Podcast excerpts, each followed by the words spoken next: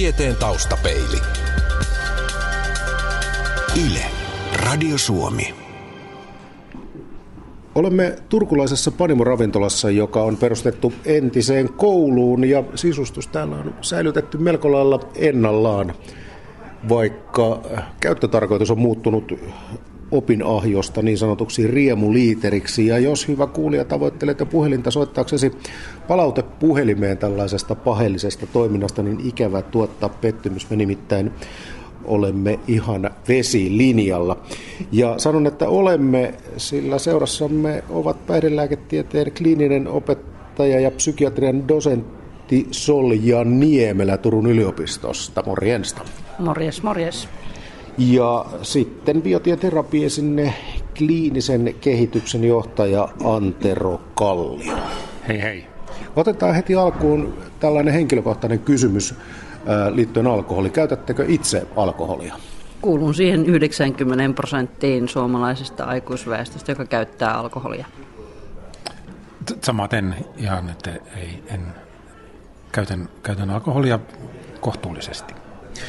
Ihminen on osannut kirjoittaa sellainen nelisen tuhatta vuotta, eli puhutaan historiallisesta ajasta, ja tältä ajalta löytyy toistuvia merkintöjä alkoholista ja sen valmistuksesta, niin miksi ihminen lajina on mieltynyt tähän liuottimeen nimeltään etanoli?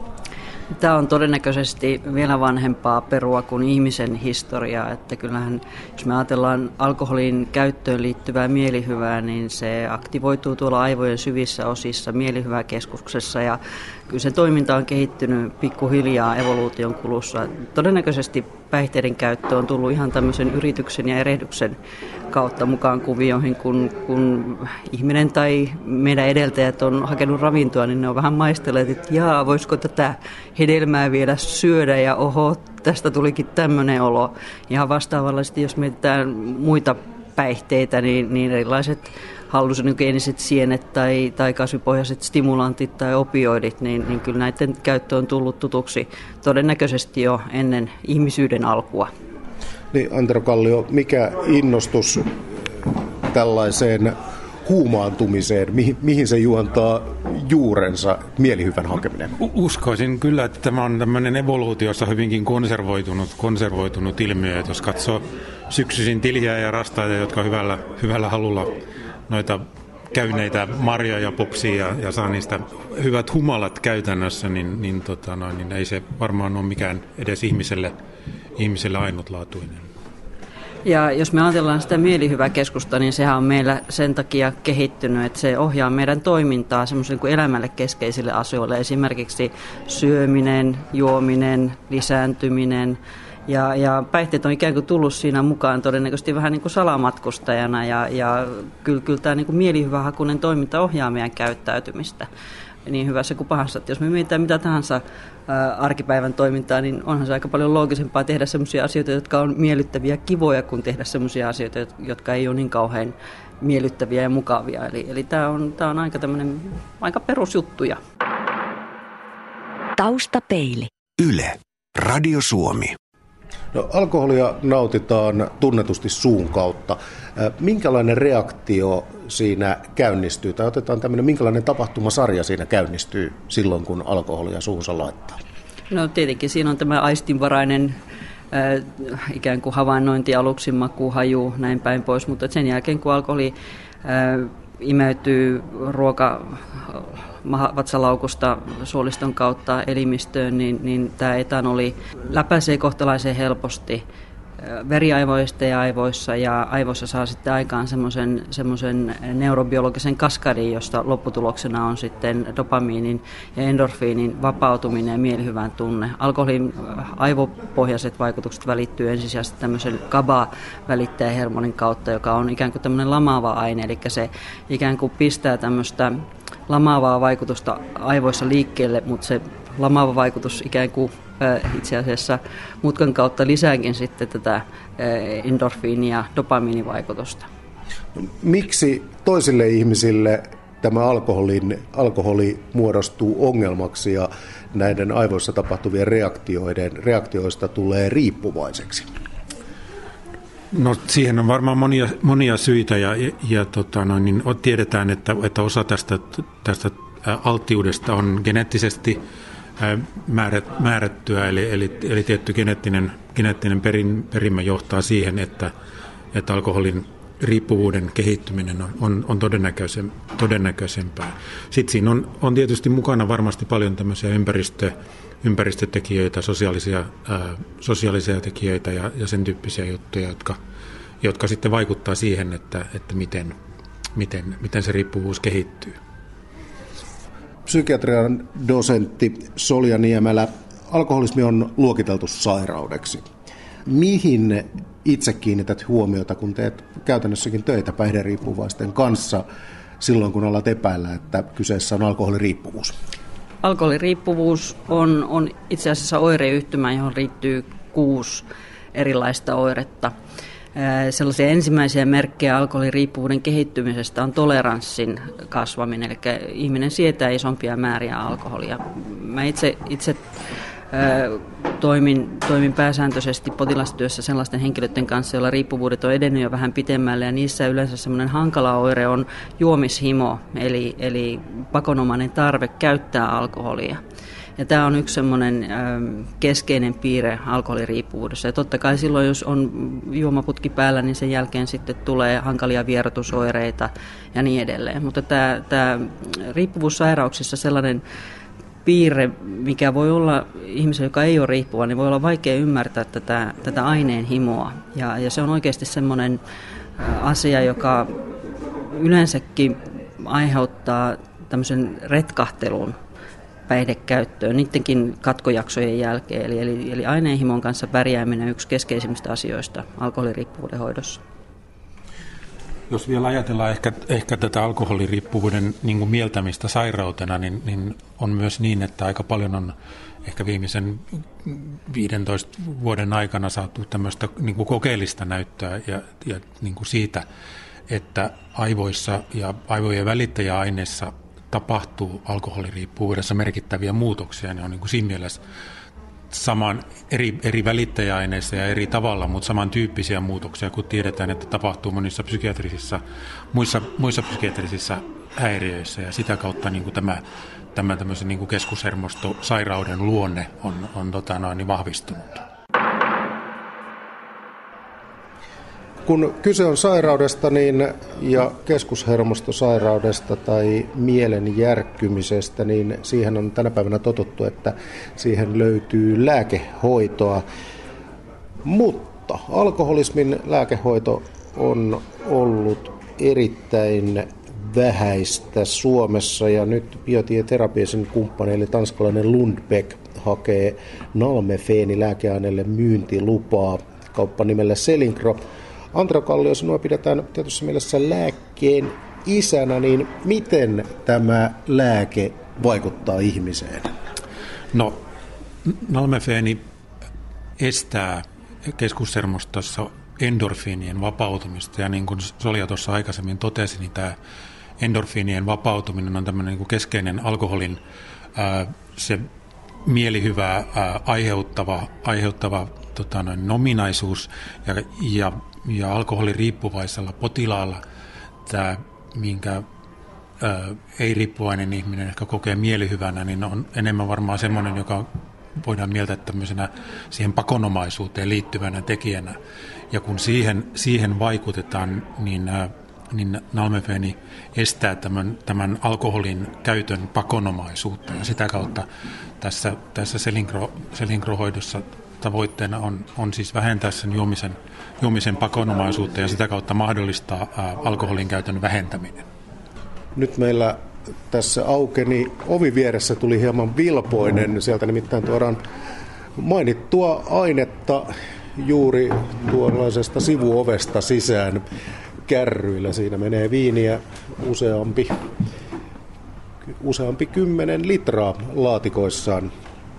Iloisesti Alkon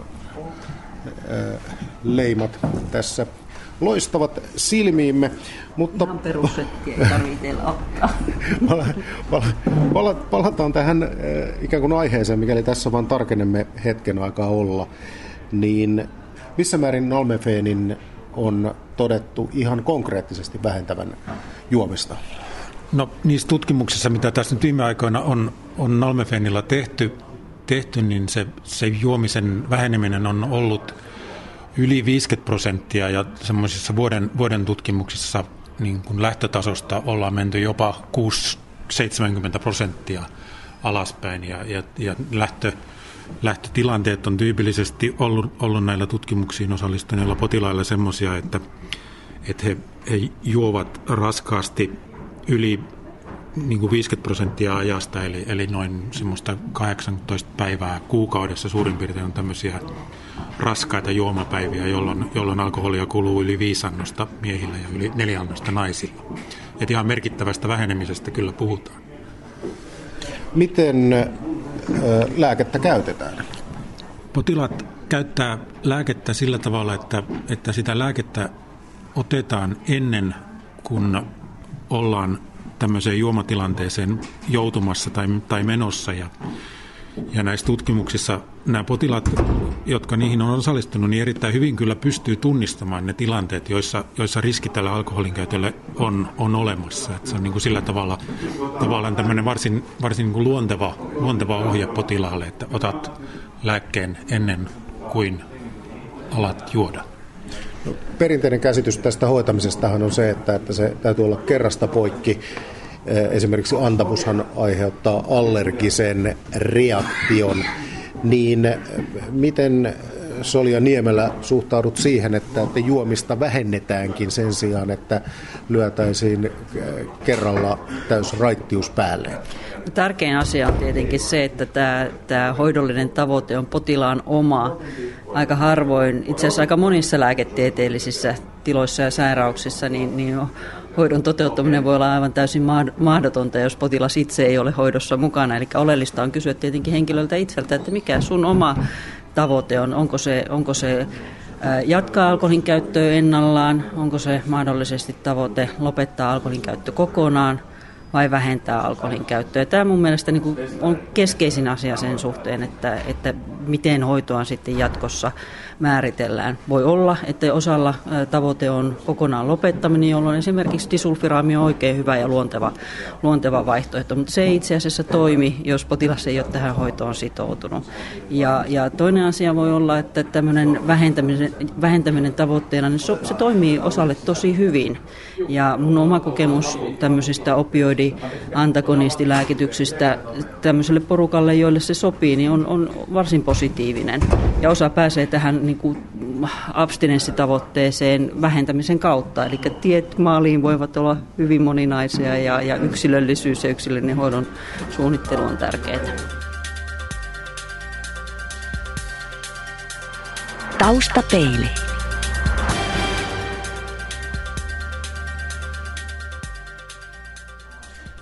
Tätä hoitokeinoa, lääkehoitoa on yritetty kehittää vuosikymmeniä ja vuosisatoja.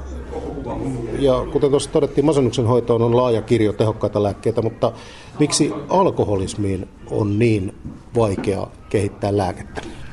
No osittain se varmaan lähtee, lähtee siitä, että niin kuin Solja tuossa aikaisemmin mainitsi, niin tämä tavallaan niin kuin tämä, tämän sairauden niin kuin sairausluonne on ollut semmoinen kohtuullisen niin kuin vähän aikaa vasta, vasta tunnettu ja ja myönnetty ja, ja, ja osittain siihen on niin tietysti silloin sisältynyt aika paljon tämmöisiä, sanotaan semmoisia niin kuin, vahvoja mielipiteitä, että, että alkoholiriippuvuuden lääkehoito ei ole, ei, se ei ole niin asianmukaista hoitaa alkoholiriippuvuutta lääkkeillä, joka on johtanut siihen, että siinä on ollut kohtuullisen vähän, vähän tämmöistä traditiota ja, ja, ja sitä kautta, sitä kautta niin kuin vähän pelaajia sillä, sanotaan niin kuin sillä kehityksen, kehityksen pelikentällä.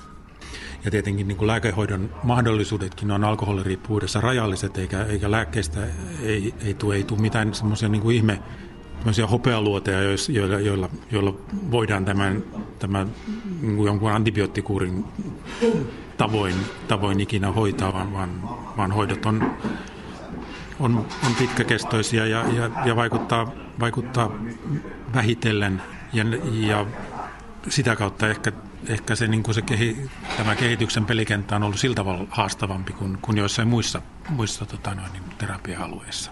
No, miten alkoholismin hoito ja sitten tällainen huumeista vieroittaminen niin eroavat lääkepuolella toisistaan? Vierotushoito on vierotushoitoa ja sen jälkeinen, sen jälkeen oikeastaan varsinainen riippuvuudenhoito vasta alkaa, että, että huumevierotuksissakin oleellista ei ole se vierotusjakso, vaan että mitä sen jälkeen tapahtuu. Ja näinhän se on alkoholiriippuvuudessakin. Että monesti ehkä ajatellaan niin, että, että kun hän käy katkolla, niin sen jälkeen kaikki on ihan hyvin. Mutta niin kuin tuossa aikaisemmin juteltiin, niin tämä mieliteko juoda, niin se on oikeastaan se, se suurin haaste niin huumeriippuvuuksien kuin alkoholiriippuvuuksien hoidossa.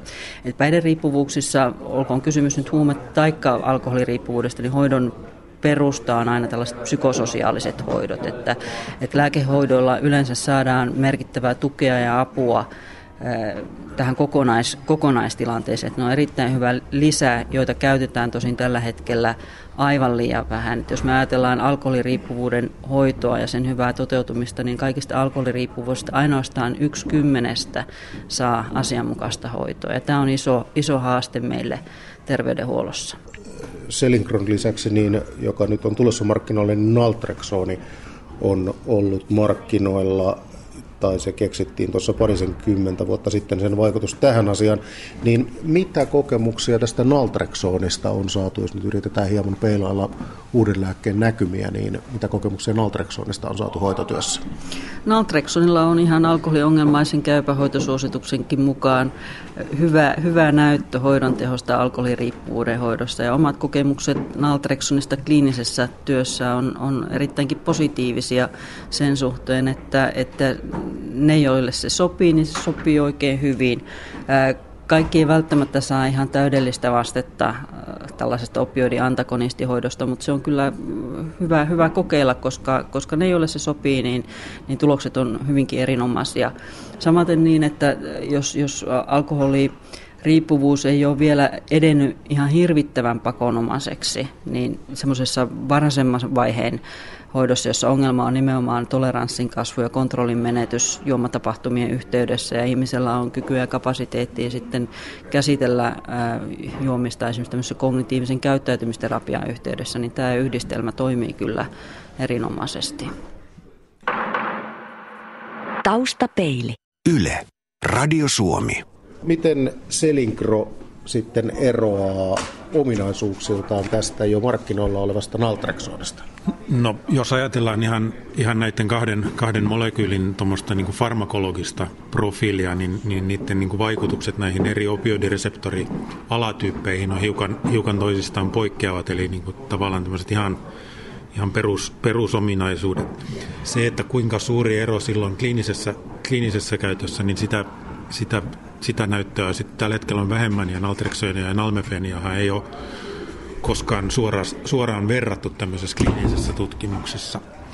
Et se, mitä, mitä mä sanoisin nalmefeenistä, on se, että siitä on, on nyt tehty varmasti niin kuin historian suurin tämmöinen kliininen kehitysohjelma ja näytetty sen teho, teho tota noin, niin tämmöisen, tämmöisen hoidon, hoidon osana varmasti laajemmin kuin, kuin mitä, mitä oikeastaan tähän mennessä on mistään muusta lääkeaineesta alkoholiriippuvuuden hoidossa tehty. Tuossa oli aikaisemmin puhetta masennuslääkkeistä, niin itse asiassa masennuslääkkeissäkin meillä on erilaisia, esimerkiksi tämmöisiä serotoniinin takaisiotoestäjiä, erityyppisiä valmisteita. Ja siitäkin me ollaan vielä vähän hakusessa, että, että miksi yksi, yksi SSRI-lääke toimii toiselle ja, ja, sen, ja toinen toiselle. Eli, eli tavallaan niin tämmöinen yksilöllinen lääkkeiden profilointi, niin me ollaan aika alkutaipaleella sen suhteen ja, ja myöskin niin kuin alkoholiriippuvuuden hoidossa me tarvitaan paljon erilaisia vaihtoehtoja, koska, koska ihmisten, ihmisten reaktiot ja vasteet lääkehoidolle vaihtelee merkittävästi. Kaikki olemme yhtä mieltä siitä varmasti, että alkoholismi on lopulta kuolemaan johtava sairaus hoitamattomana ja jos minkä tahansa muun sairauden kohdalla lääkärit jättäisivät edes mahdollisesti hyödyllisen lääkkeen määräämättä, niin tästä nousisi hirvittävä huuto ja käräjöinti, mutta miksi alkoholismia sairautena hoidetaan erilaisella intensiteetillä kuin muita sairauksia, joka lääkäri toteaa? Yksi iso haaste on varmasti tämmöinen hoidollinen pessimismi. Eli, eli se, että, että lääkäreillä ei ole riittävästi ehkä kokemuksia alkoholiriippuvuuden hoidosta. Kohdataan vähän ihmisiä, jotka on toipunut alkoholiriippuvuudesta. Voi olla myöskin yksi selittävä tekijä, että alkoholiriippuvuuteen liittyy aika paljon stigmaa. Eli ei, ei meillä ole kauhean äänekkäitä potilasjärjestöjä ajamassa alkoholiriippuvaisten asioita. Meillä on haasteita aika paljon, paljon ihan tämän alkoholiriippuvuuden sairausluonteen ymmärtämisestä, että mistä on oikein kysymys. Semmoinen asia, mikä mulla tulee aika monesti vastaan, että, että kun, kun tulee puhetta siitä, että alkoholiriippuvuus on sairaus, niin, niin tätä aika monesti tullaan kyseenalaistamaan, että onko oikeasti näin. Eli, eli tämä on, tämä on iso, iso kansanterveydellinen haaste. Ja mä itse uskon, että alkoholiriippuvuuden ennustetta parantaisi se, että jos alkoholiriippuvuus voitaisiin sairautena tunnistaa varhaisemmassa vaiheessa.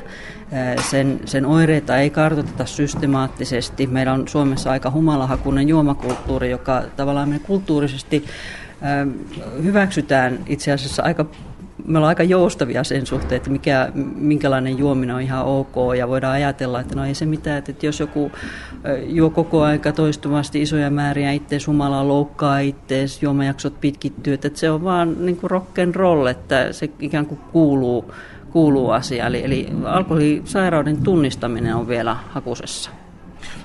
Jos haetaan jonkinlaisia mittasuhteita siihen, että miten sairauksiin tai riippuvuuksiin keskenään suhtaudutaan, niin miten paljon todennäköisempää on saada lääkehoitoa huumeriippuvuuteen kuin alkoholiriippuvuuteen? No mä kyllä uskon, että todennäköisempää on saada kuitenkin hoitoa alkoholiriippuvuuteen. Korvaushoitojonot tällä hetkellä opioidiriippuvuuden korvaushoito on, on valtakunnallisesti kohtalaisen pitkät, että, että se tilanne silläkään puolella ei missään nimessä ole tyydyttävä. Mutta tota, alkoholiriippuvuuden ää, lääkehoitoja toteutetaan kuitenkin laajemmalla tasolla kuin, kuin näitä opioidiriippuvuuden korvaushoitoja, jotka on aika pitkälle keskittynyt tämmöisiin erikoisyksiköihin. Toisaalta jos ajattelee sitä siihen, että minkä verran ää, potilaita, alkoholiriippuvaisia potilaita on, niin, niin on kyllä varmasti niin, että tämä alkoholi, alkoholiriippuvuuden niin kuin lääke, lääkehoitomarkkinat niin ovat, ovat siihen niin kuin potentiaali näiden todella kehittymättömät ja, ja, ja todella, todella niin kuin vaatimatonta on, on, on lääkkeiden myynti, myyntinumerot alkoholiriippuvuuden hoitoon. Kaikki riippuvuussairaudet äh, aiheuttavat äh, stigman sille, kuka niistä kärsii. Mikä merkitys tällaisella stigmatisoitumisella on, jos nyt ajatellaan vaikka alkoholistin toipumismahdollisuuksia? Kyllä stigma merkittävästi vaikuttaa hoitoon hakeutumiseen, eli, eli kyllähän tämä on sellainen asia, joka, joka mielellään salataan. Toinen asia on myöskin se, että millä lailla esimerkiksi ihmisen lähipiiri reagoi alkoholin käyttöön ja, ja millä lailla äh, tavallaan sellaista tukea hoitoohjaukseen lähipiiristä tarjotaan. Siinä mielessä alkoholiriippuvuus äh, on aika tasavertainen sairaus, että tämä ei ole mikään syrjäytyvien kansanryhmien sairaus pelkästään, vaan kyllä tämä koskee ihan samalla lailla korkeimpia yhteiskuntaluokkia muistelen, että Kalliolan klinikan Nurmijärven yksikön Jyrki Lausvaara taisi todeta hiljattain, että heillä on käynyt ihan kaikkia ammattiryhmiä, että presidenttiä ei ole, ei ole näkynyt. Että, kyllä tämä on iso, iso haaste. Mitä tietenkin niin kuin vaikeampi sairaus, niin voi olla, että tulee myöskin semmoisia pettymyksiä siitä, siitä, että miten on tullut kohdatuksi eri terveydenhuollon pisteissä. Mä luulen, että tämä stigma siinä mielessä on, on aika haasteellinen. Ei pelkästään potilaan itselleen, vaan, vaan niin kuin meidän pitäisi vähän terveydenhuollon piirissäkin katsoa peiniin, että miten me näitä ihmisiä oikein ohjataan ja parantaako meidän toiminta ja, ja käyttäytyminen sitä mahdollisuutta ylipäätään hakeutua hoidon piiriin.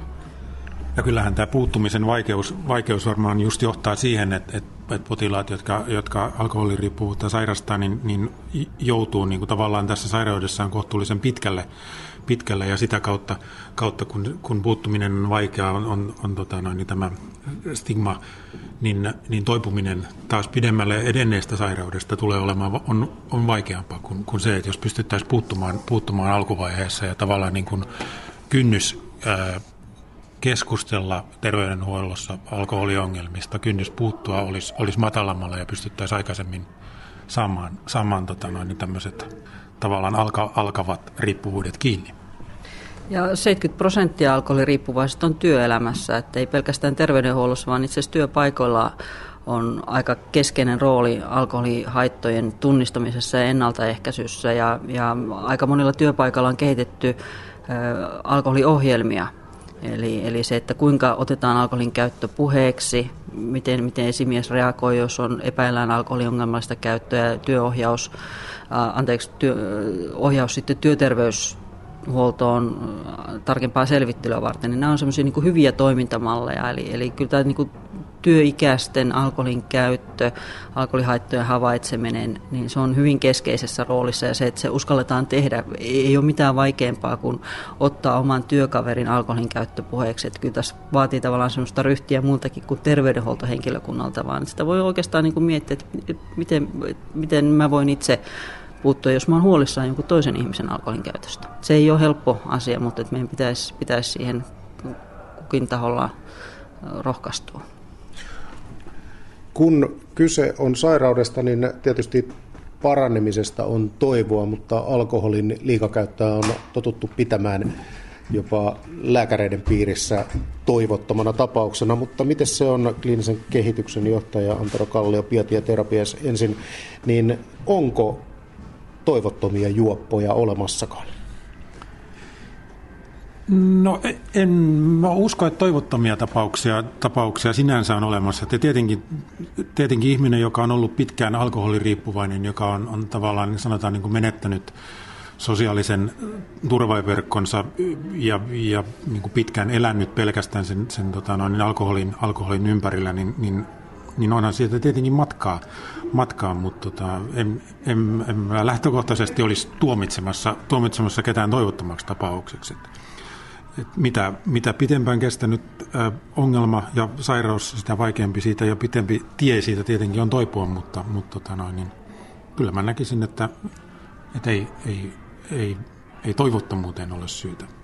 No mitä mieltä on Solja Niemelä, alan psykiatri? Faktahan on se, että alkoholi, alkoholiin liittyvät kuolemat on tällä hetkellä yksi suurin ryhmä meidän, meidän tilastoissa tällä hetkellä. Että et, et kyllähän se näin on, että moni myöskin kuolee tähän alkoholisairauteen, sitä ei pidä unohtaa. Mutta silloin mä ajattelin kliinisessä työssä, niin itse sitä ei koskaan jaksa äh, lakata hämmästelemästä sitä, että sellaisista, asioista, äh, sellaisista tilanteista, jos ajatellaan, että toipuminen voi olla ihan täysin mahdotonta, niin, niin kuitenkin sitten saadaan saadaan elämä pakettiin ja kasaan ja raitistutaan. Ja siihen tosissaan voi olla, että siellä taustalla on useita yrityksiä, useita retkahduksia, monta katkokertaa ja näin päin pois. Eli, eli tieto on hirveän yksilöllisiä ja, ja oleellista on, että me voitaisiin löytää niitä kullekin sopivia tapoja tervehtyä. Ja, ja tässä mun mielestä semmoinen hoidollisen optimismin säilyttäminen on kauhean tärkeää, että me ei tavallaan niin kuin suljeta niitä mahdollisuuksia ihmisiltä, jotka, jotka tarvitsevat hoitoa ja apua alkoholiriippuvuuteen. Tieteen taustapeili. Yle. Radio Suomi.